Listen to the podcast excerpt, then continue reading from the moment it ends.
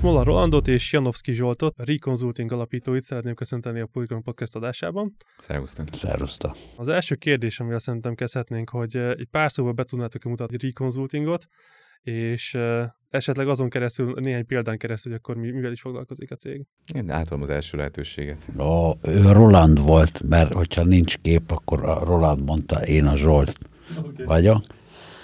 A cég az agilis transformációk levezénylésével foglalkozik. Igazándiból nagyvállalatoknak segítünk gyorsabban, kevesebből jobb ötleteket piacra juttatni. Körülbelül így tudnám egy mondatba összefoglalni. Ez elég sok aspektusa van ennek, termékfejlesztési aspektusa, szervezeti aspektusa. Igyekszünk mindent lefedni end-to-end módon. Tehát, hogyha bárki kér tőlünk nagyvállalat segítséget, és komolyan gondolja, ez rendkívül fontos, abban az esetben de megoldást biztosan tudunk mutatni, de hogy aztán egy együttműködés lesz belőle, vagy sem, az tényleg attól függ, hogy ki mennyire gondolja komolyan. Van olyan példa, amikor valaki nem gondolt elég komolyan? Persze. Vár említés nélkül. Igen. A kell, kell Scrum Master Training, ez egy olyan ö, szerep, ami ebben a agilis világban egy nagyon fontos szerep. Azért kellett a tréning, mert hogy a HR büdzséből megmaradt ugye évvégén. És akkor én megmondtam, hogy ö, miután egy, én sosem adok el, jó, tessék, hanem akkor miért kéred, miért kell neked ez a tréning. És akkor kiderült, hogy hát pont semmire nem jó ez a tréning, mert teljesen más bajok vannak, és volt is olyan program, ami kb. ugyanannyiba került volna, csak az hatékony lett volna például, és ehhez képest a vállalat az azt mondta, hogy a beszerző igazándiból, hogy ő a HR-től azt a feladatot kapta, hogy Scrum Master tréninget vegyen, úgyhogy akkor, akkor adok-e? Én megmondtam, hogy nem. És így gondolkodunk. Egy kicsit értékelezérelten gondolkodunk. És mi a gyakoribb, hogy valaki egy problémával jön, vagy valaki azzal jön, hogy neki Scrum Master kell? 50-50. Igen. Hát a leg, leg a, tehát olyan, ezt a, elmondom neked, hogy ez volt az egyik szélső érték, amikor azt se tudta, hogy mit jelent, de szeretne venni. A másik szélső érték a piacon azért most már egy ideje e, így, így, így jelen van, a, hát az alapítók azok jó régóta, e, tizenévek óta, e, és a másik szélső érték az az volt, hogy kérek ajánlatot 15 millió forintra. Tehát, hogy... Meg sem mondta, hogy mire csak. Nem, mert azt én tudom. És ebben ez a jó, hogyha van egy olyan piaci reputációd, és a beléd vetett bizalom olyan mértékű, hogy az ügyfél az azt mondja, hogy hány forintja van. És te mondod meg, hogy mit kell vennie ahhoz, hogy a leghatékonyabban költse el a pénzét, az már egy jó hír. Tehát ott már, ott már valószínűleg az életettél pár eredményes projektet a, az asztalra és ha van egy ilyen eset, akkor, akkor mivel, mivel kezditek? Milyen mondjuk a felmérése, vagy hogyan? hogyan Jó, hát ez, ez nem úgy szokott lenni, hogy még egyszer se találkoztunk, tehát amikor már ilyen 15 millió forintra kér ajánlatot, akkor már azt én látom, hogy ott mi van, vagy a Roland látja, vagy a kollégáink, tehát hogy ez igazándiból már egy, egy, egy sokadik lépcső, amikor már itt tartunk, hogy jó, akkor megvannak az első ilyen assessment reportok, megvannak az első szervezeti átalakítások, tréningek, és aztán amikor ez a jó, sikerült ennyi büdzsét szereznünk, mire költsük kérdés, az már azért egy ilyen fél-egy éves együttműködés után szokott bekövetkezni, csak ezt egy ilyen szélső értékként mondtam, hogy azért eléggé széles a, a, a skála. És ha van mondjuk egy teljesen validegen cég, akkor ott, ott hogyan szoktátok kezdeni? Igen, ez alapvetően most itt a, a Zsoltnál az nagyon fontos, amiket most a Zsolt elmondott, az az, hogy mi egyébként hogyan közelítjük meg egyébként ezt a piacot, meg alapvetően ez az ügyfélkör, tehát hogy azt látni kell, hogy maga az a tevékenység, amivel mi foglalkozunk, hogyha azt szárazon akarod nézni, akkor az tanácsadás, mentoring, tréning, tehát olyan típusú dolgok, aminek azért hogy könnyen megtalálja az ember a megfelelőjét az interneten, hogy az mi hogyan néz ki. De, de szerintem Zsolt nagyon jól elmondtad azt, hogy praktikusan mi hogyan közelítünk meg egy ilyen helyzetet. És mi is egy tanácsadói cégként is tudunk működni, tehát fantasztikus ajánlatokat tudunk el, kiküldeni, el tudjuk mondani, akkor pontosan hány darab, hány darab felmérést teszünk az elején, milyen interjúk lesznek, milyen assessment, hogyan rajzolunk föl mondjuk egy térképre téged a pókhálón, hogy akkor hármas vagy ötös vagy, tehát hogy minden ilyet is tudunk. Merjük is azt mondani, hogy tudjuk ezt, mert alapvetően azért a, a nagy, más nagy tanácsoló cégek is tőlünk kérnek segítséget, hogyha ilyen projekttel állnak szembe. Viszont azt szoktuk megtenni mindig az ügyfeleknél, hogy először oda megyünk, kicsit beszélgetünk velük, megértjük, hogy mi a motiváció, és ha megértettük a motivációt, akkor azután elmondjuk, hogy szerintünk hogy lehet oda eljutni. És azért mondtam ezt ilyen hosszan, mert a motivációra visszacsatlakoznék még az első téba csoportra, hogy a, a motiváció az nagyon szerteágazó szokott lenni, és hogyha nem kérdezel elégszer vissza az ügyfélnél, akkor ez nem is szokott kiderülni. Tehát nagyon sok esetben mondjuk egy, egy agilis működésnél, egy nagyvállalatnál az a motiváció, hogy, hogy egy felsővezető kollégám fogalmazta korábban, hogy van egy nagy fa, azon ülnek alapvetően mozgékonyabb, lelkesebb, csipergő madarak is, és van egy-két ilyen jól megterhelt holló is, már nem akarod, hogy ott üljenek a faágon, mindig megrázod a fát, mindig visszaszáll egy másik ágra, tehát ezen baj van. És ha találsz egy olyan módszert, vagy valami olyan elvet, ami mentén szervezetet lehet átalakítani, áttisztítani, akkor az tök jó. Sok esetben van az, hogy mondjuk ez a motiváció mondjuk egy agilis átállás mögött, akkor nem biztos, hogy mi vagyunk a megfelelő szakértők, mert mi nekünk nem ez a motivációnk, hogy ezt csináljuk. Van, amikor az a motiváció, hogy vegyek egy tréninget, van, amikor az a motiváció, hogy kreditet szerezzek felfele egy külső szem által, hogy amit egyébként én úgy is tudok belül, azt megcsinálhassam. Itt is azért néha bajba vagyunk, mert hogy szeretünk olyan szakértelmet nyújtani, ahol mi is gondolatokat tehetünk hozzá.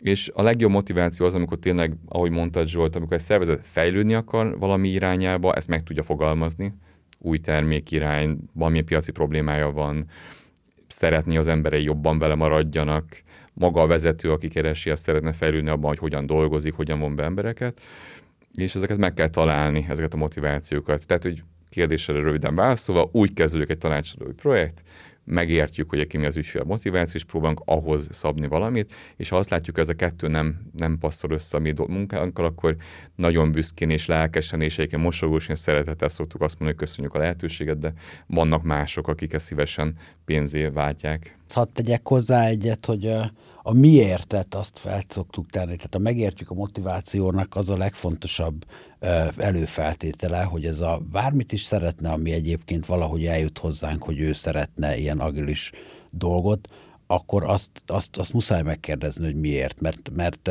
mi, mi vagyunk a szakértők, és ő neki pontosan ezekből az interneten láttam, hallottam már kétszer dolgokból, lehetséges, hogy olyan elképzelése van, hogy már a, a mit szeretnékre ő nagyon ráfókuszál, ami nem hasznos.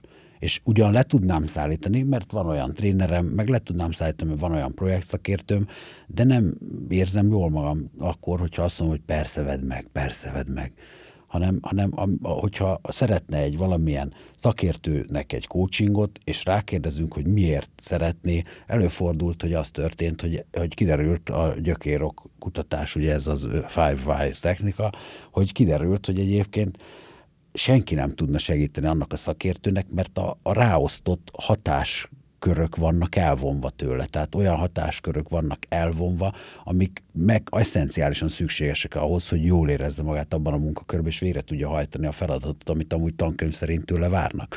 És ugye ez, amikor bármennyit beszélgethetek egy szakértővel, ezt kb. 5 perc alatt felmérem, hogy ez a baj, és utána az, azt a szakértőnek, a főnökének, a főnökével kell rendszer szintű problémákról egyeztetnünk, pont azért, mert hogy az ott van. Tehát a, a, a miérteknek, a gyökérokoknak a keresés, hogy miért is szeretne velünk dolgozni valaki, az azért fontos, amit Roland mondott, a motivációknak a feltárása nélkül. Hát én azt gondolom, hogy a zsoldosok mennek csak be egy, egy projektbe. Mi, mi, mi, mi, mi művészek vagyunk, és élvezettel szeretjük csinálni a projektjeinket és egy ilyen nagy multinacionális vállalatnál mennyire nehéz probléma tud lenni például a motiváció, a motivációk egyáltalán a fenntartása, vagy megtalálása? Nem egyszerű egyébként alapvetően. Tehát, hogy amikor egy ilyen feladat, menjünk konkrétumokra inkább, mert szerintem az elmélet is egy nagyon jó dolog, de hogy alapvetően menjünk konkrétumokra.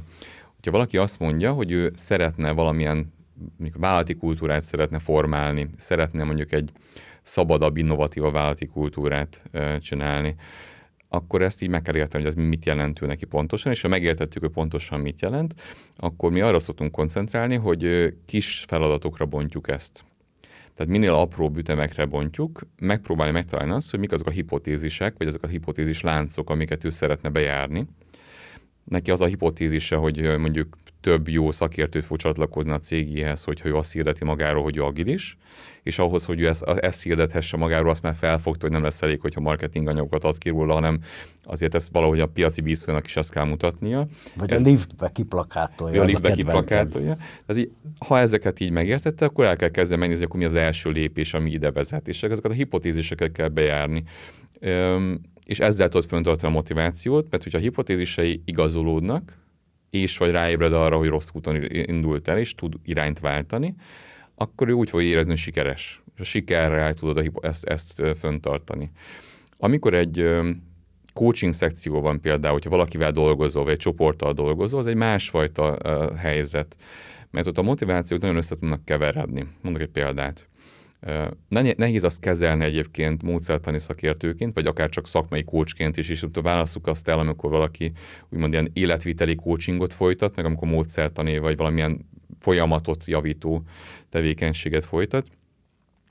Az történik, hogy amikor megérted, hogy mit szeretne elérni, és hozzáveted vele együtt azt, hogy neki milyen képességi lehetőségei vannak, gyakran találkozunk olyan helyzettel, amikor ezek nem annyira illeszkednek össze és ennek ellenére segítened kell, de nekünk külsőként meg kell mutatnunk azt, hogy pontosan milyen lépcsőkön tud ezen változtatni, miket próbáljon meg. De ott azért egész gyakran történik az, hogy valamilyen oknál fogva, akár egy rendszer kötöttség miatt, akár egy üvegplafon miatt, még a szervezetben, nem akkor van a jó pillanat arra, hogy ő ezt a változást meglépje. És nekünk az a feladatunk, hogy ő ezt jól tudja elfogadni, és hogy felkészüljön arra, hogy mit csinál ebben a helyzetben. És ott a motiváció az már egy másik fajta állatfajta. Amikor meg egy tréninget tart, az két napig az egy egészen egyszerű dolog, azt az ember már begyakorolta nyilván a századik tréningje után, mert tudja, hogy kell egy, egy csapatot even tartani ebben a dologban. Ami ez a motivációhoz, ugye azért, a, ha már elkülönítetted a life coachot, meg a, a módszertani coachot, a motivációt azzal rendkívüli módon lehet erősíteni a mi szakmánkban, hogyha azokat a rendszer szintű dolgokat, amiről Roland beszélt, és körülménynek tekinti a menti, bebizonyítjuk róla, hogy azok csak akadályok. Mert hogyha elviszel egy olyan problémát, és az egész folyamatjavításunk ebből a szempontból egy, egy, egy, egy újszerű, ez az agilis megközelítés, hogy a, pro, a, a problémát azt elviszed, és eleve arra kérünk mandátumot, hogy az égig tudjunk eszkalálni, ez a mondásom van nekem, mert akkor nagy valószínűséggel vagy kiderül valamiről, hogy azért nem úgy van. Mert stratégiailag amúgy a vállalatnak fontos, csak arra a szintre, ahol a, az az ember, akivel éppen foglalkozunk, arra a szintre dolgozik, arra a szintre nem jut el az a stratégiai iniciatíva, ami alapján neki teljesen világos lenne, hogy hát így most már értem, természetes, hogy ezt hozzáteszem a vállalathoz. Az már is egy jó motiváció, mint hogyha ez az értelmetlen mókuskerékben érzem magam, csak azért, mert nem mondták el, hogy így miért fontos, hogy ezt most csináljam még egy darabig. És a, ugye a másik válasz az az, hogy tényleg rosszul van valami, és tényleg értelmetlen mókuskerék, akkor vegyük ki belőle, és csináljunk valami mást. És e, igazán a, a, az a szerencsés helyzetünk van, hogy pontosan a, a, a, a kiváló ügyfeleinknek, kiváló kollégáinknak köszönhetően e, mi gyakorlatilag be tudjuk tiltani a csak faktort. És ez, ez ilyen egészen rendkívüli uh, lehetőségeknek a tárháza. Tehát amikor azt tudod mondani, hogy akkor vállalok el egyáltalán egy nagyvállalattal bármilyen együtt dolgozást, ha soha senki nem mondja a szemembe azt, hogy csak. Mert onnantól kezdve már részben rajtam múlik, hogy tudom-e motiválni az embereket a csakkal senkit nem lehet motiválni. Esetleg az ilyen, amikor a, valaki eleve él sportoló, ugye, és így, amikor az egyzőjébe úgy bízik, mert már három van már. Mert igen, igen, hogy ez a úszám még hoz, két hozt, akkor nem teszi fel a kérdést, de miért, mester, csak? És akkor fog úszni. De ő eleve úgy van kondicionálva, belső motivációi alapján nyerni szeretne. De egy, mondjuk úgy, hogy egy olimpiai bajnokhoz képest mezei munkavállaló attól még ő nagyon motivált lehet, hogyha kellően érdekes és hasznos feladatot tud csinálni, a lehető legrövidebb átfutási idővel. Ez a kulcsa az egésznek, mert akkor vagyok a leghasznosabb a szervezetnek, azt meg mindenki szereti és ugye mondjuk egy kis és középvállalatnál általában ott ugye a tulajdonosi szemlélet miatt tud ugye motiváló lenni mondjuk egy vállalatnak a vezetése, viszont mondjuk egy, egy multinacionális vállalatnál ugye ott már annyira szét van aprózódva, hogy ott ez, hogy ott, ott a, ugye a origó motiváció, az, a motiváció az origója az honnan tud jönni, és az hogyan tudja valaki tényleg szépen folyamatosan lejjebb és lejjebb adni. Hát a kis középvállalatnál is azért ez egy érdekes kérdés, mert én nagyon sok olyan milliárdos forgalmú vállalattal beszélgettem, ahol az alapító tulajdonos nem értette, hogy miért nem motiváltak az emberek, holott azok voltak. Mert hogy ő nem véletlenül érte el, hogy volt egy milliárdos vállalata, ő neki volt egy olyan motivációs szintje, amit egy átlagos munkavállaló meg se közelít. Nem azért, mert ő rossz, hanem azért, mert az fanatikus volt adott esetben az alapító, ugye? És így ő neki, ő abba élt, hogy húsz év alatt így egyfolytában dolgozva fölépített egy olyat, hogy mindenki a csodájára, oké, okay, de ezek meg alkalmazottak, ami nem egy rosszabb vagy jobb dolog, hanem egyszerűen más fontossági sorrend van nekik. Ők szeretnek a családjukkal lenni mondjuk 5 óra 3 perckor, és egyáltalán föl sem merül nekik az, hogy például bent maradjanak éjjel 11-ig. Ugye? És ezek azok a dolgok, amik egy kis középvállalatnál ott a, a, a, ez a leading by example, ez, ez a, a fontos dolog, hogy ott olyanokat válogatsz magad köré, mert meg tudod tenni, mert te vagy maga a, a, a HR döntéshozó, hogy ők de ténylegesen nagy, nagyon ö, ö, hasonló kulturális közeget tudnak kialakítani mindenféle átalakítás nélkül. A nagyvállalatban, és erről akkor a Roland majd bővebben fog beszélni, elsősorban a különböző kultúrákból érkező, különböző motivált, adott esetben teljesen más oktatási rendszerből érkező embereknek az az összehangolása az egy borzasztó nehéz feladat, mert, mert tényleg a, a, amikor egy indiai embernek ugye az igent mondás kultúrája van, mert ők a, a, az időseknek nem mondanak nemet, egyszerűen kulturálisan így vannak összerakva, az egyébként egy határidős mondjuk adatbázis migráció kapcsán nem annyira jó, hogyha tudja már rég, hogy nem lesz meg, de közben mondja, hogy igen, igen, már készül, igen, igen, kész lesz, igen, igen, és ez nem az ő hibája, hanem olyan kultúrából jött, és hogyha nem készülünk föl arra nagyvállalati kócsként, nagyvállalati mentorként, hogy ezeket a dolgokat, ezeket ideje korán felszínre hozzuk, akkor, akkor ott mondjuk olyan lesz, mint ami a kócsok nélkül szokott lenni, pontosan ez a feladatunk, hogy ilyen, ilyen dolgokat felszínre hozzunk. És egy, mondjuk egy ilyen kis és középvállalatból, mondjuk egy nagyvállalati átmenet, az mennyire szokott működni, vagy mennyire szokott ez mondjuk... Mármint amikor nő Igen, nő egy cég, igen. Csináltunk ilyet? Igen, csináltunk, magunk is egyébként csináljuk hát ezt. Nem igen, vagyunk nagyvállalatok. Mi nagyvállalatok nem, de mag, éljük, ezt a, éljük ezt a világot.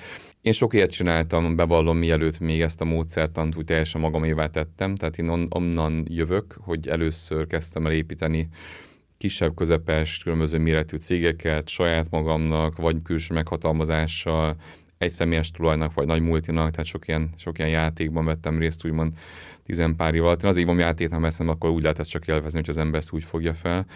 És nekem két tapasztalat van, amit ide megosztanék, és az, az egyiket sem gondolom elméletinek. Az elmé, egyik ilyen tapasztalás az az volt, hogy van egy olyan nehézsége szerintem a közép-kelet-európai régiónak, hogy szeretnénk ezelmesterek lenni, amikor vállalatot építünk. És nehéz azt felfognunk, hogy mind, amikor mi valamiért, amikor növekszünk, tudunk jelentős pénzt elkérni, akkor miért lehet az, hogy egy marketinges is hasonló pénzt akar elkérni, vagy egy online szakember, vagy egy HR szakember, vagy egy informatikus, az miért gondolja, hogy az ő szakmája van értékes, mint az enyém, hiszen én vagyok az alfa és az omega az én cégemben, mert már tizen vagyunk, és hogy gyakorlatilag én nyilván minden meg tudok oldani. És ez egy, ez egy borzasztó nagy hiba szerintem, amit egyébként elkövetünk nem vagyunk képesek felfogni azt. Ezt azért mondom, el, el, mondom egyes szem első vagy harmadik szemében, hogy én is úgy gondolom, hogy, hogy, hogy nekünk is azért ez egy folyamatos napi probléma a rutin. Meg kell nézni azt, hogy mi az, amihez értesz, és mi az, amihez nem. És amikor valamihez nem értesz, akkor meg kell nézni azt, hogy egyébként van-e arra forrásod, és látsz akkor a potenciált abban a dologban, hogy érdemes abban fejlődnöd. És akkor próbálni kell igazából leghatékonyabban megtenni ezt a fejlődést, ami sok esetben külső szereplő bevonása az én véleményem szerint. Az, egyik, amit ilyen skálázis dilemának szoktam látni. A másik, ahol el szokott szakadni úgymond a motiváció a, a vállalat építői és egyébként az újonnan csatlakozó emberek között az az, hogy nagyon sokfajta motivációs struktúra van, ezt nagyon sok ember leírt a különböző módokon. Tehát Maslow-t azt mindenki talán ismeri, de én a Management 3.0-át nagyon szeretem, mint módszertant ilyen szempontból, de sok fajta van tíz elemű, nyolc elemű, hét, bárhány elemű, valamilyen ábra is tartozik mindig hozzá. És azt felejtjük el, amit a Zsolt is mondta, hogy amikor épít valaki egy vállalatot, és ő látja maga előtt, hogy mekkora cégértéket jelent, az neki megvan motivációja, valamilyen személyes érdeke van, ő ebből a skálából lehet, hogy egy motivációs dolog neki nagyon erős. Tehát ő mondjuk nagyon, ő nagyon érdeklődik az újdonság iránt, ezért ő még újat és újat talál fel, és lehet, hogy annak a vállalatnak az a sikeressége, hogy ez egy nagyon innovatív vállalat.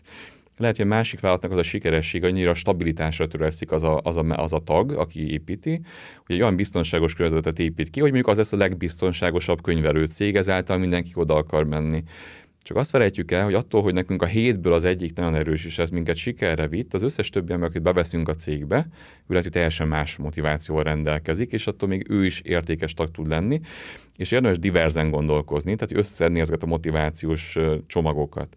Ez olyan, mint amikor az ember megházasodik, és amikor először találkozik az ember a feleségével, akkor így hú, de menő motorozik, nem tudom, de jól táncol, nézd már le tudja inni a haverjait a föld alá, és ez így tök jó, de amikor már két év együtt vagytok, vagy három év, akkor már nem annyira tűnik ez jó dolognak, és elfelejtjük, hogy a másik ember motiváció miből származnak. És szerintem a skálázásnál nagyon fontos az, hogy minden ember motiváciát, akit értékesnek tartunk valamilyen szempontból, ismerjük, és amikor növekszünk fölfele, úgymond, a, növekszik az a, az a méret, amit mit csinálunk, vagy csak divíziók oldalirányba növekszünk, akkor megtaláljuk ezeket a csomagokat, és a megfelelő emberek a megfelelő feladatot adjuk oda.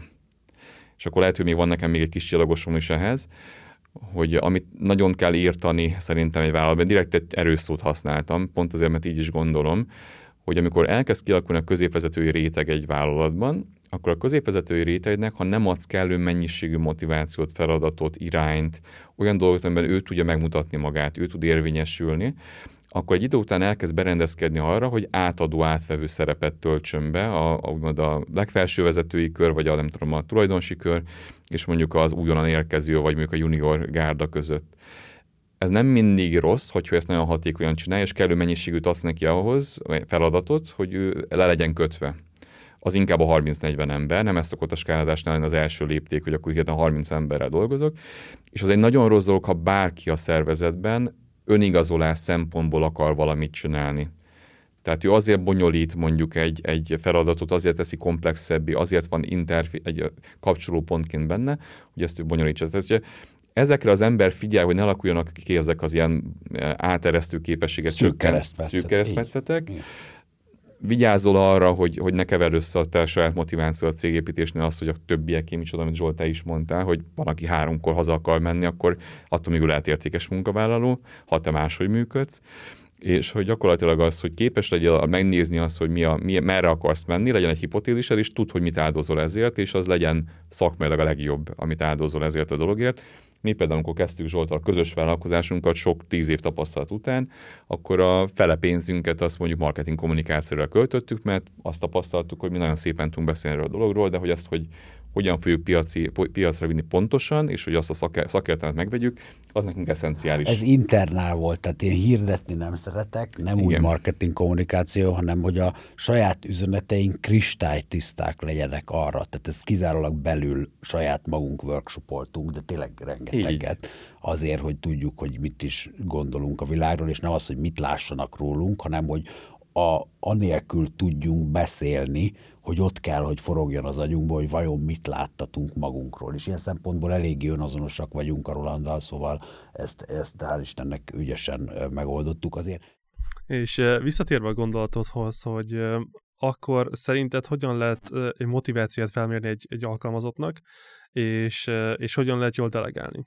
Hmm. Na hát két kedvenc témámat kérdezted meg egyébként, úgyhogy nem tudom, hogy felkészítette bárki is erre, de hogy akkor igazából köszönöm szépen a lehetőséget. A, A motiváció az nekem, én, én szeretek rendszerekben gondolkozni, és azt tanítok mindenkinek, azt próbálom megtanítani minden vezetőnek, akivel dolgozom, hogy úgy próbáljon megműködni. Nagyon menő az, amikor az ember ilyen, ilyen nem tudom, ki, volt, ki von karddal rohan, és mondjuk ül egy lóháton, és a, a jól néz ki, meg a Marlboro Man is egy ilyen divatos Lobog dolog. a haja. Lobog a haja, mint nekem is, igen, ugye nincs sok, hogyha nem látjátok a tehát, hogy ezek, ezek jópofa dolgok, de vezetőként neked az a fontos, hogy hatékonyan tudjál irányítani embereket, vezetni embereket, és ezeket lehet plastikusan, nagyon tisztán intézni a motivációs kérdéseket is. Besz, írd össze, hogy kik azok az emberek, akik számodra érdekesek, tehát kinek a motiváció fontos neked. Ez nem mindig a beosztottjaid. A legtöbb esetben egyébként egy jövőt álló szervezetben ezek egyébként a pírjaid is.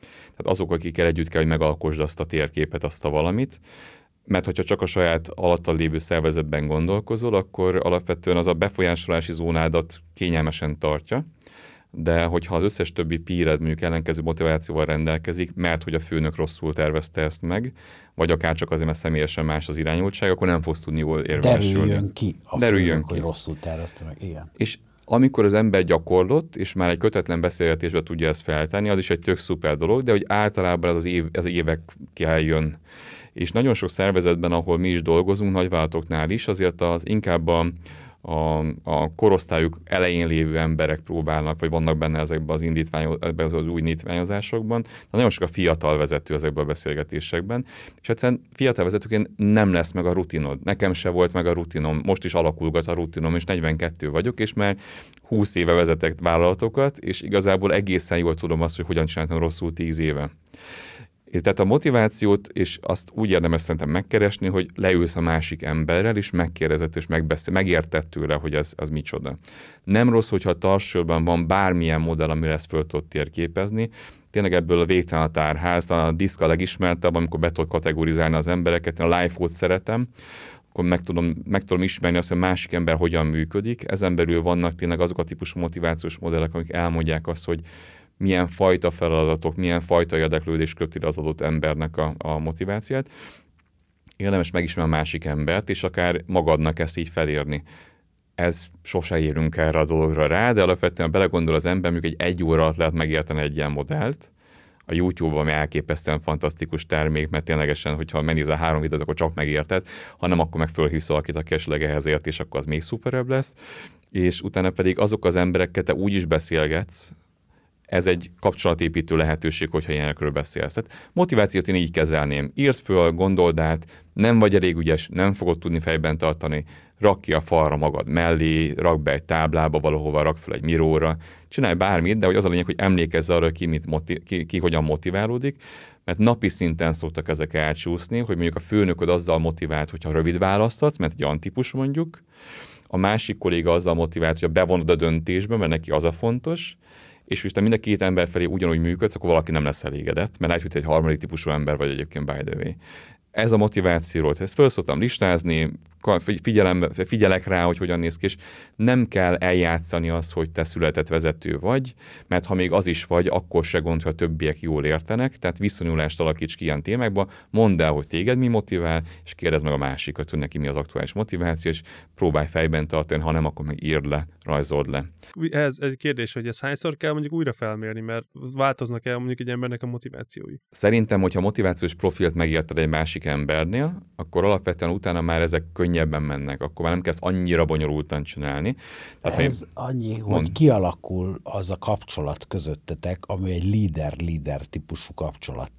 Tehát te elvárod tőle, hogy az ő dolgát jól csinálja, neki is muszáj vezetőnek lenni. Nem lehet, hogy nem lesz alkalmazottja se, de azokat a dolgokat, amiket egyébként csinál, azt önmagától el tudja dönteni. És hogyha te egyszer megértetted a motivációs térképet, és kialakítottál vele egy olyan kommunikációs kapcsolatot és pszichológiai biztonságot, ez, ez, ez folyik, ez, ez nem kell többször felmérni, mert fogod tudni, hogyha ő neki változik a motivációja de akkor, akkor érdemes lehet akkor ezt folyamatosan átírni, mert ugye azt beszéltük, hogy írjuk le, és akkor ez érdemes akkor néha hozzáírni valamit, hogyha eszünkbe jut, vagy valamit felmértünk, vagy, vagy ez egy olyan dolog, hogy egyszer felmértük, és ez onnantól kezdve. Ha folyamatosan tudod, hogy mi van, az ugye egy mindig egy adott pillanatra igaz. Hogyha neked szükséges hozzá a újat felírni, vagy kihúzni a régit, akkor az kell, ha meg fejbe tudod tartani, mert úgy van összerakva az agyad, úgy van összedrótozva, akkor az is egy dolog. Én csak az, arra szeretném a hangsúlyt tenni, hogyha tehát ezt nem lehet megspórolni, értened kell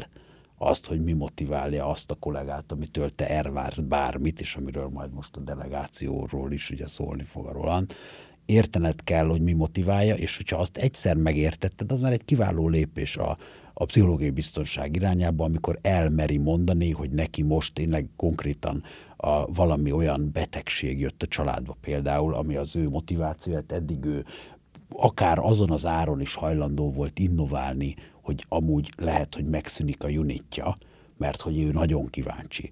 És amikor jött valami betegség a családba, akkor abban a pillanatban az volt, hogy stabilitást keres. És hogyha ezt ti olyan viszonyban vagytok, egy líder-líder típusú kapcsolatotok van, hogy ezt ő meri mondani, onnantól kezdve még hálás is lesz azért, hogy egyébként beosztod egy olyan munkára, amit más nem is biztos, hogy szívesen csinálna, eh, mert hogy az egyébként neki nem elég innovatív. És, és ez a kulcsa az egésznek, hát hihetetlenül lehet növelni egy szervezet. És hogyan tud ez a kapcsolat eh, úgymond eltorzulni, amikor amíg nem meri valaki elmondani a, a, a véleményét? Alapvetően azért az, az agilis, az sok, ez egy ilyen gyűjtő fogalom, és a Zsolt lehet, hogy ebben kicsit keményebben fogom. Tehát egy, nekem az a józan paraszti észnek a, a hogy mondjam, a kézzelfoghatóvá tétele, nagyvállalati folyamatokká tétele sok esetben. És az egyik ilyen dolog, amire arra szeretném koncentrálni, az, az, ha az ügyfelet akarjuk kiszolgálni, akkor kérdezzük már meg tőle, hogy ő mit szeretne. És ez valahol ez, egyébként ez a gondolatiság. Tehát, hogyha én azt feltételezem, hogy én mondjuk a Zsoltal szeretnék együtt dolgozni, és azt feltételezem, hogy nekem érdekem azt, nekem ő ügyfelem, tehát hogy ő, ő valahogy úgy érezze, hogy én figyelek rá, és őt, őnek is kielégítem a saját igényeit, motivációit, akkor csak annyit teszek, hogy megkérdezem a Zsoltot, hogy egyébként ő, mint az én ügyfelem, egyébként hogyan működik, mire vágyik, milyen céljai vannak, mit tudok kielégíteni. Ez ennél nem több, és alapvetően ez, hogyha az ember megtanulja, ez nem rossz, hogyha utána megteszi utána ezt a gyerekeivel, a feleségével, férjével, szüleivel adott helyzetben, és azok a barátaival, akivel együtt tölt időt, mert hogy ennek nem mindenkinek van meg ez a szocializációja. Ez egy szocializációs kérdés az én szememben. Hát a, ugye itt a kérdésre válaszolva, hogy a, a, ez akkor, hogyha szigorúan őrködünk a pszichológiai biztonság felett, akkor semmi nem ronthatja ezt el. Ugye azt szoktam mondani az agilis, hogy a hírhozónak soha nem lehet semmi baja. És ez egy nagyon erős mondás nem lesz leszállítva határidőre. Ezt ha az első ember elmeri mondani, akkor sokkal több, rea, re, sokkal több időnk van reagálni. Ugye mindig azt szoktam mondani, hogy nagyon sokért fizetnek nagyvállalatok a boardban embereket, a dönt, legfőbb döntéshozó szervezetekben, a felsővezetőkben. Ezek az emberek többnyire egy rendkívül alapos kiválasztási folyamat után egy rendkívül tudományos módon kerülnek oda, ahova kerülnek. Egyszerűen azért, mert értenek ahhoz, amit várnak tőlük.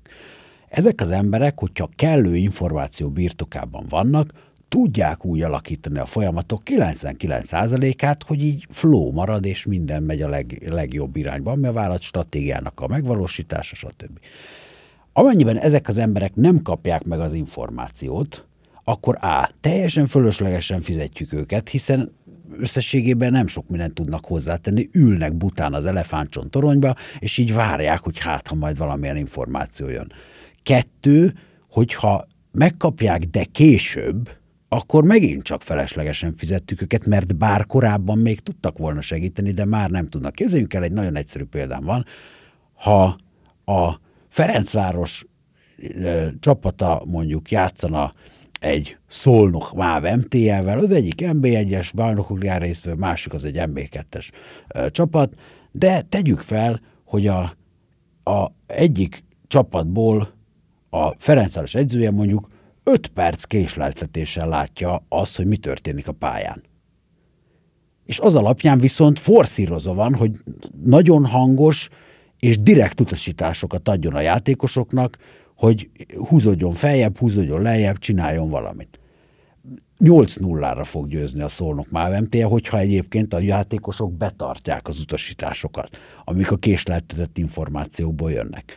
Tehát, hogy a, a félelemmentes légkör az a valós idejű informálásnak az egyik sarokköve, és hogyha a valós idejű informálás sikerül, akkor már sokkal előrébb vagyunk, akkor már ki tudjuk használni azt a rengeteg potenciált, amit amúgy a board tudna csinálni, és ez nagyon sokszor előfordul. Megérkezünk egy szervezetbe, egy nagyvállalatba, és akkor a 150 ember a, a 15 tagölés csapatban úgy gondolja, hogy a board az hülye. És egyébként így, hát van néha, amikor igazuk van, de ez a ritkábbik eset, hanem, hogy így a board nem hülye, nem kap olyan információkat meg a félelem miatt, mert hogy így az emberek vagy vélt, vagy valós okokból így félnek attól, hogy ha most így ezt megmondjuk, mi fog történni. Az agris az nagyon egyszerűen gondolkodik, próbáljuk ki. És ezért nagyon jó egy külső tanácsadó, mert velem semmi nem történhet, mert nekem dolgozik a 30 emberünk a mindenféle ügyfeleknél, tehát ha engem például azt mondják, hogy Zsolt, ez meg mi volt, ez, mit mutat, milyen információ ez, és azt mondom, hogy hát ez az igazság, ez a realitás, itt tartunk, akkor azt fogják mondani, hogy jó, te túl őszinte vagy, volt ilyen visszajelzésem, hogy ezt a, ezt a mértékű őszinteségre, ezt, erre a mértékű őszinteségre a szervezetünk még nincs felkészülve. Hát mondom, oké, rendben, akkor e, e toll az agilisra nincsen, mert enélkül az őszinteség nélkül ez a finkfűrészelés, most természetesen ezt a szót használom, de hogy ez az a hatékonyságú dolog, mert senki nem kap időbe semmilyen információt, és össze-vissza csináltok, és így semmi nem lesz jól. És igazán ez a, ez a, ez a fő üzenet erre a kérdésre, hogy, hogy ez elromolhat-e, hát az nagyon-nagyon nagy baj, hogyha ez romlásnak indul. A pszichológiai biztonság az, az embereket kivirágoztatja, az őszintesség, a merészség érkezik meg azzal, hogyha pszichológiai biztonságot teremtesz, és egy merész, őszinte, tenni akaró, elkötelezett, ember, aki fókuszáltan tudja csinálni a munkáját, és nyitott a világra, most a Scrum összes alapértékét felsoroltam egy mondatba, azzal, azzal nem lesz baj, az meg fogja csinálni, amit meg kell csinálni. És hogyan tud akkor ez átfordulni mégis a félelembe, hogy esetleg emögött nem az van? Elküldik az agilis kócsot, amikor ne, túl őszinte, tudod? Tényleg így van. Nem, tehát hogy nem tud emögött mondjuk az lenni, hogy, hogy nem tudom, valaki túlságosan hajszolja a célt, nem tudja elérni, akkor neki is riportálni kell felfele, és akkor megpróbál egyre, tehát hogy hogyan, hogyan tud kialakulni az a fajta félelemkultúra? Iszonyú jó a kérdés, azért, mert a, a, az agilis az napi stand-upok, déli stand-upnak hívják, az naponta megbeszéli, hogy haladunk-e a cél felé, vagy sem. Egy nap alatt nem bír annyira rossz lenni, hogy azt nem merjük mondani. Ha három hónap eltelik az előző státuszriport óta, és csak egy hónapnyit tudtunk haladni, mert éppenséggel most ezer millió indokot tudnék, nem akarom terhelni ezzel a podcastnak a hallgatóit, ott már azért tud nagy baj lenni. Tehát a, ezt úgy mondani, hogy a szuperzöld, szuperzöld, szuperzöld, nagyon piros projektek, azok többnyire azért vannak, mert a nagyon felső vezetők, azok nagyon ritkán akarják hallani a státuszt. Az agilisnak az egy principium, hogy az üzlet és a fejlesztés az napi szinten dolgozik együtt egy nap alatt egyszerűen nem bírunk kellően rosszul csinálni ahhoz, hogy abból ilyen visszafordíthatatlan nagy kár legyen egy 100 milliárd forint bevételű ö, ö, nagyvállalatnál, vagy, vagy több is. Tehát, hogy, hogy egy nap alatt csak olyan dolgok tudnak történni, amik tulajdonképpen egy nagyon gyors tanulási ciklus, és hogyha végigfuttatjuk ezt a plan, do, check, act, ugye ez a tanulási ciklus, ezt végigfuttatjuk naponta, hát most egy kicsit rossz irányba mentünk, felejtsük el azt az irányt, mert ezt a, tényleg ilyen informatikai nyelven lehet mondani, hogy ezt a beágyazott queryt nem fogjuk tudni szétszedni, ez így fog menni, brute force, adjunk még neki memóriát. Egy nap alatt kiderül. Ha még az van, hogy ezt már pedig szed szét, majd két hónap múlva, majd akkor nézzük meg, hogy működik a rendszer, ugye? Akkor egy hónapig egész motiváltan bütykölöd a queryt. Most szándékosan túlzok, tehát ez nem ekkora időtartam feltétlenül, de egész motiváltan bütykölöd a queryt, és amikor elkezd az bejönni a demoklész kardja, hogy de hát úristen, már mennyit dolgoztam rajta, valamilyen eredményt csak föl kéne tudnom mutatni. Ugye? És viszont amikor gyakran beszélgetsz róla, öt nap alatt rájössz, hogy ez nem járható ez az út. És ugye ez a, az agilisnak van egy olyan mondása, hogy uh, fail fast, learn rapidly. Ugye ez a bukja gyorsan. a bukás nem gond önmagában, csak akkor, ha nem tanulsz belőle. Ugye az ugyanabba a folyóba nem szeretünk lépni mi agilisak. És mi van, hogyha mondjuk tényleg egy olyan probléma van, ami nagyon gyorsan nagy hiba, hogy mondjuk adatszivárogtatás történt, vagy, vagy igazából nem tudom, hogy nikkel ára felment a csillagos egekbe, és már nincsen mondjuk nikkel. Tehát, hogy, és ez, ez, egy olyan információ, ami iszonyatosan negatív, mondjuk akár nem tudom, lehet, hogy a cégem miatt tönkre is tud menni, és mégis neki el kell mondani. Az, az érdekes, hogy most gondolkoztam, most erről beszélgettek-e közben, hogy magáról ez a, ez a hibakultúra hogyan, hogyan alakul ki. Én, én, nekem az a, én azt mondanám így nem elmélet, tehát így megint csak ez az ilyen, nyilván az elméletről is szívesen beszél, de hogy a gyakorlatban inkább az szokott lenni, hogy a nem beszélgetnek az emberek, nincsen meg a megfelelő kommunikáció, az szokott lenni az egyik ilyen dolog, mert hogy azt feltételezem, hogy én ezt nem mondhatom el, de még sose próbáltam meg elmondani, tehát ez az egyik probléma forrás. A másikra kicsit rámennék a delegáció, nem mélységében menve be a dologba. Szívesen beszélek róla csak azért, hogy ide kapcsolni, hogy van egy olyan ismérve magának a, a szervezeti kultúrában delegálásnak, hogy ha én jogosult vagyok egy döntést meghozni, nálam vannak azok az információk, tudás, bármi, amit én, vagy, vagy én tudom azt meghozni, ezt a döntést, ha ez párosul azzal, hogy én meg is hozhatom ezt a döntést, akkor ez egy jó dolog. Hogyha ez nem párosul ezzel a dologgal, tehát mondjuk én egy bortag vagyok, szeretnék én dönteni, de egyébként a tudás nem nálam van, már bajban vagyunk, de ez fordítva is, hogy ha én igazából a tudás nálam van, de nem engednek dönteni, akkor megint bajban vagyunk.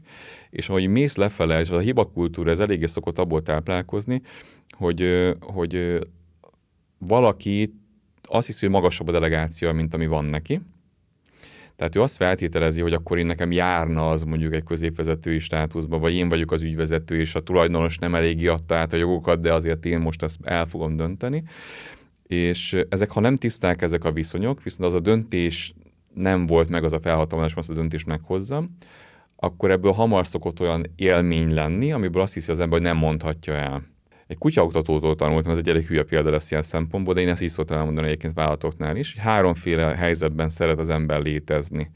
Alapvetően mi mindig így felmagasztaljuk magunkat, hogy mi emberek vagyunk, és mi egészen mások vagyunk, mint egyébként az állatvilág többi része, de hogy vannak olyan alapbiológiai dolgok, amiben azért nagyon-nagyon hasonlítunk ebben. A három környezet az, az egyik az a család, a másik az, amikor valaki egy alfa megmondja nekem az irányt, amikor egy falkában vagyok, és a harmadik pedig a horda. Ez a három, amiben létezhet, létezni tudunk. Ez nem annyira bonyolult. Tehát az, az első az, amikor arról van szó, hogy van egy család, tiszta, hogy apuka, anyuka miben dönt, és tiszta, hogy a gyerekek miben döntenek, tiszták a keretek, ez egy tök jó dolog, és ezen belül igazából minden más szabad, ami viszont le van tisztázva, le van tisztázva. Van az, amikor úgymond falkában vagyunk, amikor a alfa hím, vagy az alfa nőstény, teljesen mi a társadalmi rend, megmondja a tutit, azt kell követni, ha én ezt követem, akkor nem ér baj és van a horda, amikor nem tudom, hogy nekem szabad, nem szabad, megbüntetnek érte, megdicsérnek érte, mit fogok csinálni. Az első kettőben tök jól van minden kutya, minden ember, az utolsóban rendkívül rosszul van mindenki. És ez egy ez egész kis e-, egyszerű praktikus dolog, de például ezzel lehet a hibakultúrát tisztítani. Tehát azt látod, hogy hibakultúra van a szervezetben, akkor elkezded nézni azt, hogy egy személyes döntéshozás van, és az elég tiszta-e, lejut az információ, én ezt akarom, és nem érdekel, hogy hogyan működök. Steve Jobs, Live-ben megkérdezem, értette az ember, vagy ki van rúgva. Vagy a másik, amikor azt mondom, hogy tiszták-e a döntési jogviszonyok, jogkörök. Annál rosszabb érzés, mint amikor az ember nem tudja, hogyha kimegy az ajtón, megrázza a kilincs, vagy nem rázza meg a kilincs, az nem annyira jó, mert akkor nem mész ki az ajtón idő után. És ezt a kultúrát így tud kialakítani, hogyha nem tiszták a viszonyok én ezt a viszonyrendszer tisztázást, hogy te, te, tegyen egyértelmű, mit szabad, mit nem szabad. Én ezt szeretem ilyenkor elkezdeni vezetőknél. Tehát ha ezt érzékeli, akkor kezdje el pucolni. És valóban, ahogy a Zsolt mondta, az agilis meg azt teszi, hogy kellő mennyiségű iterációt raksz ebbe bele, hogy gyakran lehessen ezt észre, észlelni, tehát legyen gyak, gyakori észlelésed ahhoz, hogy el tud dönteni egyébként, hogy tisztán adtad-e meg a viszonyokat, mert sok esetben a vezető azt hiszi, hogy jól mondta el. Hát én elmondtam, mi a stratégia. Hát igen, senki nem tudja, mit kell csinálni ezzel kapcsolatban. Igen, visszakérdezünk mindig, hogy de mondjuk egy konfidencia szavazás, hogy te így értetted, egyes nem értetted, ötös értetted. Hát, kettő, ugye, és akkor az már nem jó. És akkor, amit még szeretnék mondani, az az, hogy az emberek nagyon gyakran eltévesztik, és ezzel is rengeteg felesleges energiát égetnek, hogy a, az abszolút értékben jó, meg a relatív jó között nagyon nehezen tudnak különbséget tenni. És azok a havária események, amiről beszéltél, azok a konkurenciát se fogja tudni gyönyörűen lekezelni. Tehát ha te csak a legjobb vagy az összes hasonló market szegmentre dolgozó, hasonló vállalat közül annak a kezelésében, hogy a nikkel az hova emelkedett, vagy hogy nem lehet szerezni, akkor már nagyon jó vagy. És ez az adaptációnak a művészete az agilis. Tehát mi nem azt akarjuk, hogy így akkora ilyen business continuity plannel rendelkezünk, hogy teljesen mindegy, hogy hány a nikkel, akkor is majd mi aztán veszünk, ugye? Tehát ez egy hülyeség. Az, hogy egyébként mindenki másnál jobban tudjuk kezelni a nikkel szélsőséges árváltozását, az egy stratégiai téma. És onnantól kezdve arról beszélgetünk mi agilisok, és a szakértők bevonásával kitaláljuk azokat a, azokat a ilyen kockázatkezelési mechanizmusokat, amik segítenek mitigálni ezt a problémakört, hogy mi van, hogyha a nikkel kilő az égbe. Próbálok akkor nem tudom, kettő példát is hozni, csak kíváncsiságból. Az egyik eset mondjuk az, hogy valaki targoncázik, 100 esetből 99 minden hibátlan, viszont egyik este mondjuk nem tudom, egész este sírt a gyerek, másnap nagyon fáradt volt, és akkor emiatt mondjuk nem tudom, tényleg kivitte a falat. Nem, nem, nem, nem, nem, nem mer szólni, hogy sírt a gyerek. Itt a probléma. Tehát Bocs. itt ez a probléma. Persze, persze. Nem tudom ma vállalni a munkát, mert sírt a gyerek egész este. Kérlek, ahogy beszéltük, hogy ilyen esetekben szólhatok, teremtsd meg a lehetőségét annak, hogy ma nem menjek dolgozni. Pontosan. Bocsánat, azért vágtam közben, mert ez, a, ez, az, ez, a, ez az az attitűd. De nagyon sok ilyen van, tehát egy, amikor nem tudom, egy, egy atomerőművet irányítasz. Én, nem, én nem, mi csináltuk az EON-nak a transformációt, hogy bent voltam dolgozóként, azért merem a cégnevet is elmondani, és de ez nem játék, tehát amikor nagy, nagy feszültségű áramvezetékek raknak össze az emberek, és ott is vannak ilyen hibák, és ha nem teremted meg azt a kultúrát, hogy ő szólhat, ő biztonságban, mert ő tudja, hogy az nem, a, nem veszélyezteti azt, hogy neki mennyi pénze lesz, milyen állása lesz, bármi hasonló, akkor igazából kockáztató az ő életét. Tehát vezetőként te egy olyan helyzetet hozol létre, vezetőként. Tehát fontos, hogy értem, hogy a ő hajtott bele a falba a targoncával. De igazából a hibás szerintem az én véleményem szerint te vagy vezetőként, hogyha ezt létrehoztad azt a helyzetet. Mert hogy minden olyan esetben, amikor szándékosan tette ezt, akkor az ő hibája.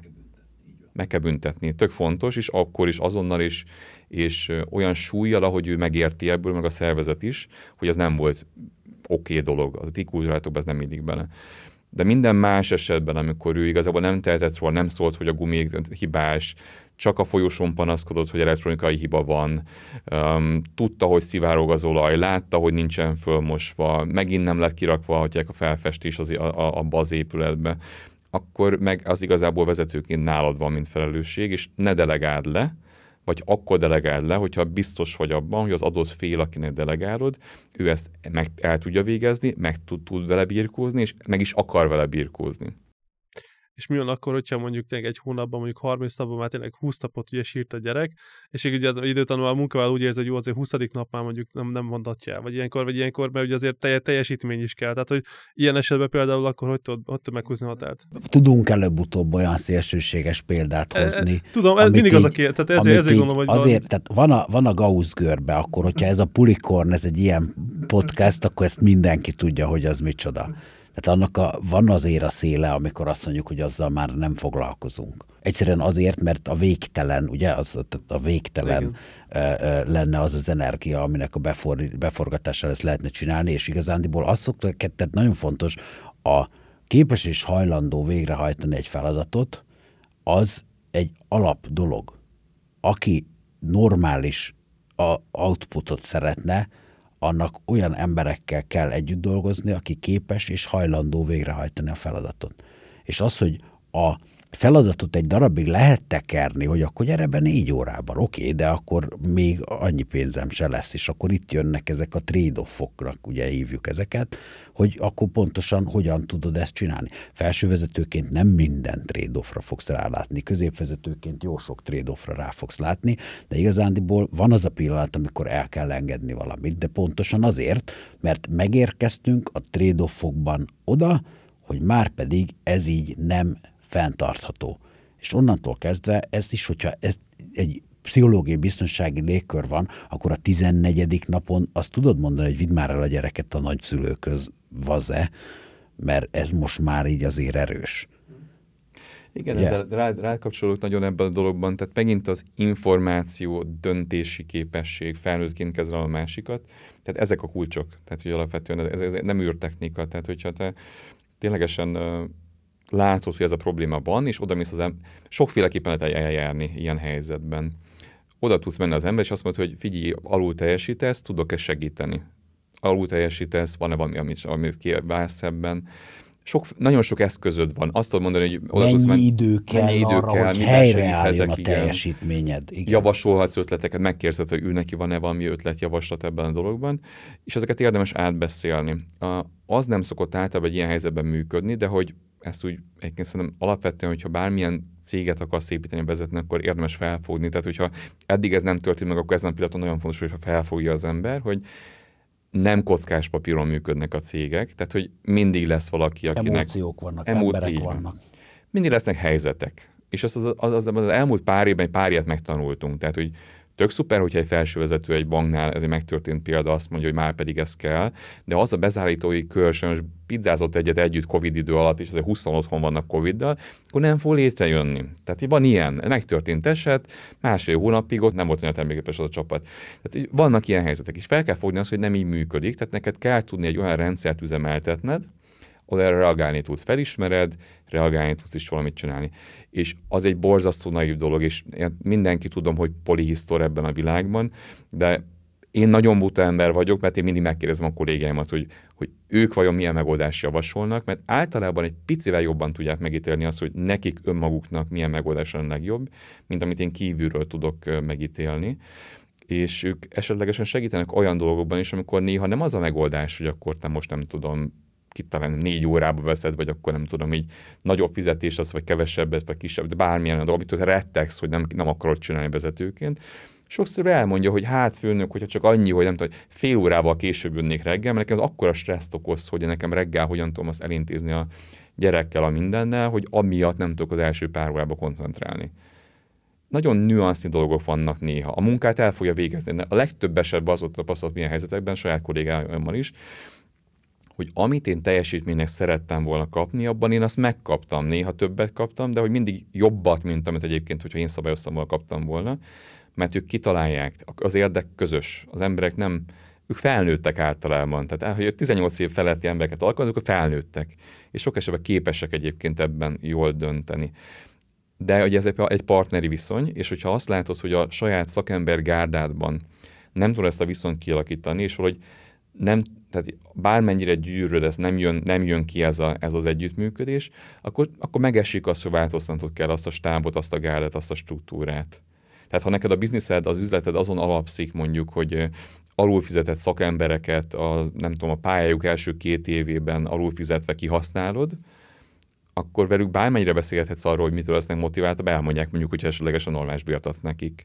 És lehet, hogy az üzleti modell nem fog működni. Tehát ha az azért érdemes átgondolni tulajdonosként, vezetőként, hogy az üzleti modell egyébként rentábilis, működő valamilyen, és hogyha valahol hiányosságok, hibák vannak benne, akkor megnézni, hogy tudsz azzal valamit kezdeni, hogy azt javítsd. Igen, hát a mérgező légkörű vállalatoknak nagyjából a 80-90 százaléka az azért van, mert a tulajdonos nem hajlandó belátni, hogy speciál az, amit csinál, az nem annyira jövedelmező, mint amennyire ő szeretné, hogy az legyen. És ugye erre, hogyha fölhívja az ember a figyelmet, akkor azzal rengeteg sok embernek a jól létéhez járul hozzá, mert az, hogy ez a még egy kicsit tovább tekerem az embert, és még egy kicsit kevesebb pénzért, még egy kicsit több munkát akarok vele elvégeztetni, az előbb-utóbb hát visszaüt. Ugye ezt most nem akarok itt, tehát épp elég szerencsétlen a vendéglátóiparahoz most a Covid miatt, hogy így ott bárkit, de azért az, hogy a, a kinyitunk, mert most már aztán kinyitunk, miközben van egy fél szakácsunk, meg egy, mit tudom én, két olyan felszolgáló, aki még három napnál többet nem dolgozott a vendégletes, azért kár kinyitni. És ez nagyon fontos, hogy, hogy, hogy az, hogy, az, hogy a képes és hajlandó erre visszatérnék, mert ez tényleg nagyon egy, egy kulcs momentum, azt, az mindenkinek a felelőssége, hogy, hogy a hajlandóság amennyibe kerül, emberi munkabefektetésben, anyagi befektetésben, azt felszorozza, ahányan vagyunk, és akkor kijön, hogy mi az a minimális jövedelmezőség, amire érdemes csinálni a vállalatot. És abból rengeteg sok emberi sorsot lehetne jobbítani, hogyha mindenki tökéletesen tisztában lenne azzal, hogy így mennyire jövedelmező a vállalat, és nem pedig abból, tehát nem olyan költségcsökkentésekkel próbálná jövedelmezőbbé tenni a vállalatot, ami már a fenntartatóságnak a sehol, sehol nem tartalmaz, még nyomokban se tartalmaz, ugye szokott az allergénekkel kapcsolatban lenni, de fenntartatóságot nyomokban sem tartalmaz a bérpoliszim. Hát most ott, ott komoly baj van. Igen, és ez, ez nem tud akár mondjuk egy multin belül is előfordulni, hogy van mondjuk egy, egy ág, egy, mondjuk egy teljes divízió, ami mondjuk eddig nagyon sikeres volt, most már nagyon nem sikeres, és ugye megpróbálnak mindent úgy manipulálni, hogy még úgy nézzen ki, mint hogy sikeres lenne? Nagyon érdekes kérdés ez. A, amennyiben a portfolio management, aminek a Roland azért eléggé a legjobb szakemberek egyike itt Magyarországon, Ezt a portfolio management rendben van, eh, akkor tudjuk, hogy éppen melyik befektetési horizonton tartózkodik az az adott unitnak az adott terméke,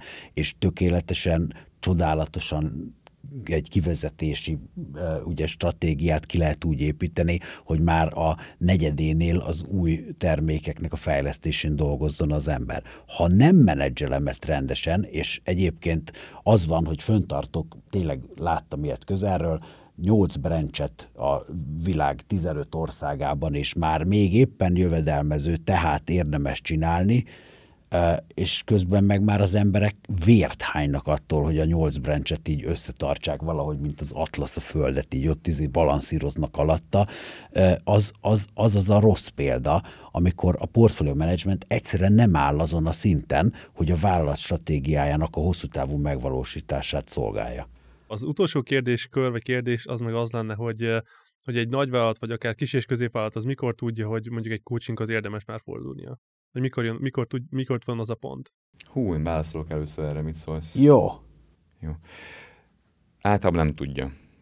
Tehát ez a tapasztalás, hogy általában ezt nem tudja, és amikor már ő át egy ilyen kérés föltesz, az két dologból szokott általában jönni. Az egyik az az, hogy valaki valahol tanácsolta neki, jellemzően mondjuk a mi kultúránkban Magyarországon ez valami jó ismerős referencia személy javasolt neki egy ilyen dolgot.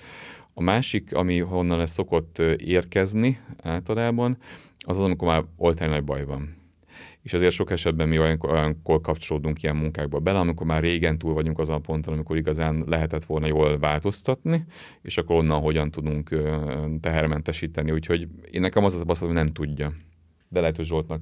Tehát ugye én ezt kétfele bontanám. Az egyik, hogy a megfelelő coachhoz forduljon, mert a retransformation az egy termékünk, amikor már egyszer valaki fordul, de nem a megfelelőhöz, abból óriási nagy bajok tudnak keletkezni, és amikor ezt felméri, na azt szokták érezni. Tehát azt utána általában azt szokott lenni, hogy akkor három évig a szó az agilis, és így nem ejtik ki egyáltalán a vállalaton belül, de mivel a versenyképességi számok nem támasztják alá, hogy mégis jó ötlet távol tartani magukat az agilitástól, egyszer csak jelentkeznek, és hát hogy mondjam, akinek van track rekordja, azt hamarabb találják meg, mint akinek nincsen.